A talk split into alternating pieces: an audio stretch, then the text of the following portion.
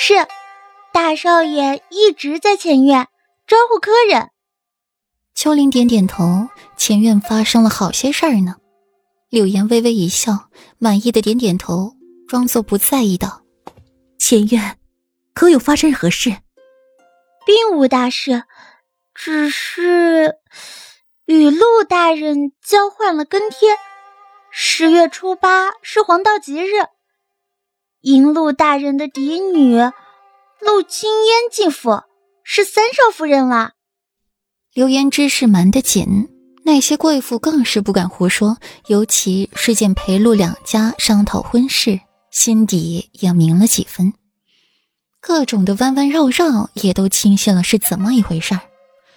家宴倒是办得还算圆满。你说什么？柳岩蹙眉，情绪一下子激动起来。引得阵阵腹痛，深呼吸几口气，才缓过来，暗暗的告诉自己不可以激动。大少爷现在何处？柳岩皱起眉，家宴都结束了还不回来？少夫人，大少爷去书房歇息了，说是担心惊了少夫人休息。秋林低眉顺眼的回话，将安胎药舀凉了，才递给柳岩喝。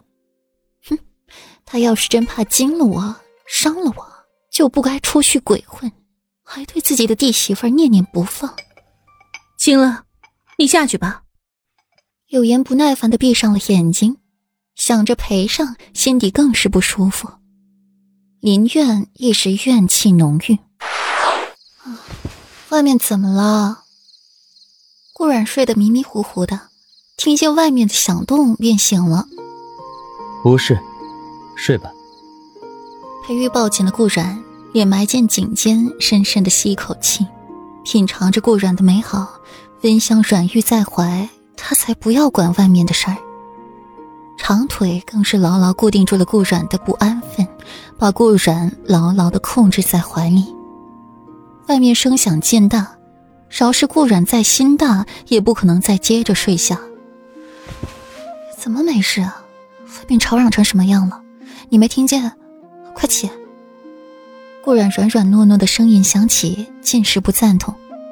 听在裴玉耳中，却是小腹处又聚满了火气。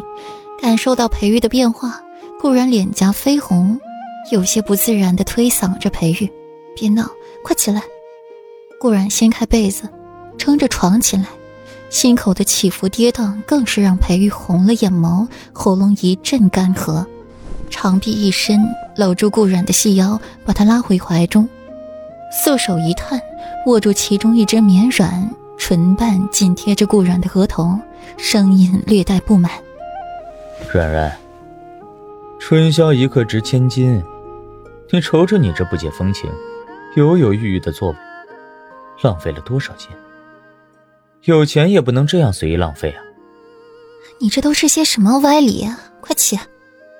顾然瞪眼，就会胡说八道，就该让世人瞧瞧，这光风霁月的裴世子说话是该有多么的不要脸，盲目崇拜。裴玉抽了抽嘴角，松开了手，起身，色手一扬，烛火再燃，又是一个灯火通明的院子。顾然动手能力强，几下便穿好了衣服，还给自己挽了一个简单的发髻。顾软都收拾好了，裴玉还懒洋洋地靠在床头，嘴角噙着一抹笑，望着顾软，温柔的可以溺出了水来。也许是顾软是真的有些不解风情，自动自发地忽略掉了裴玉魅惑人心的模样，蹙了蹙眉：“你还愣着干嘛？快起啊！”裴玉脸色一变，冷着音调：“为夫又不去瞧热闹，起来做什么？”外面寒风凛冽，哪有软软暖和的床来的舒服？事不关己，高高挂起的模样很讨打，但顾软不敢。只是裴玉说的好对哦，自己竟然无法反驳。夫君，你就陪妾身去嘛。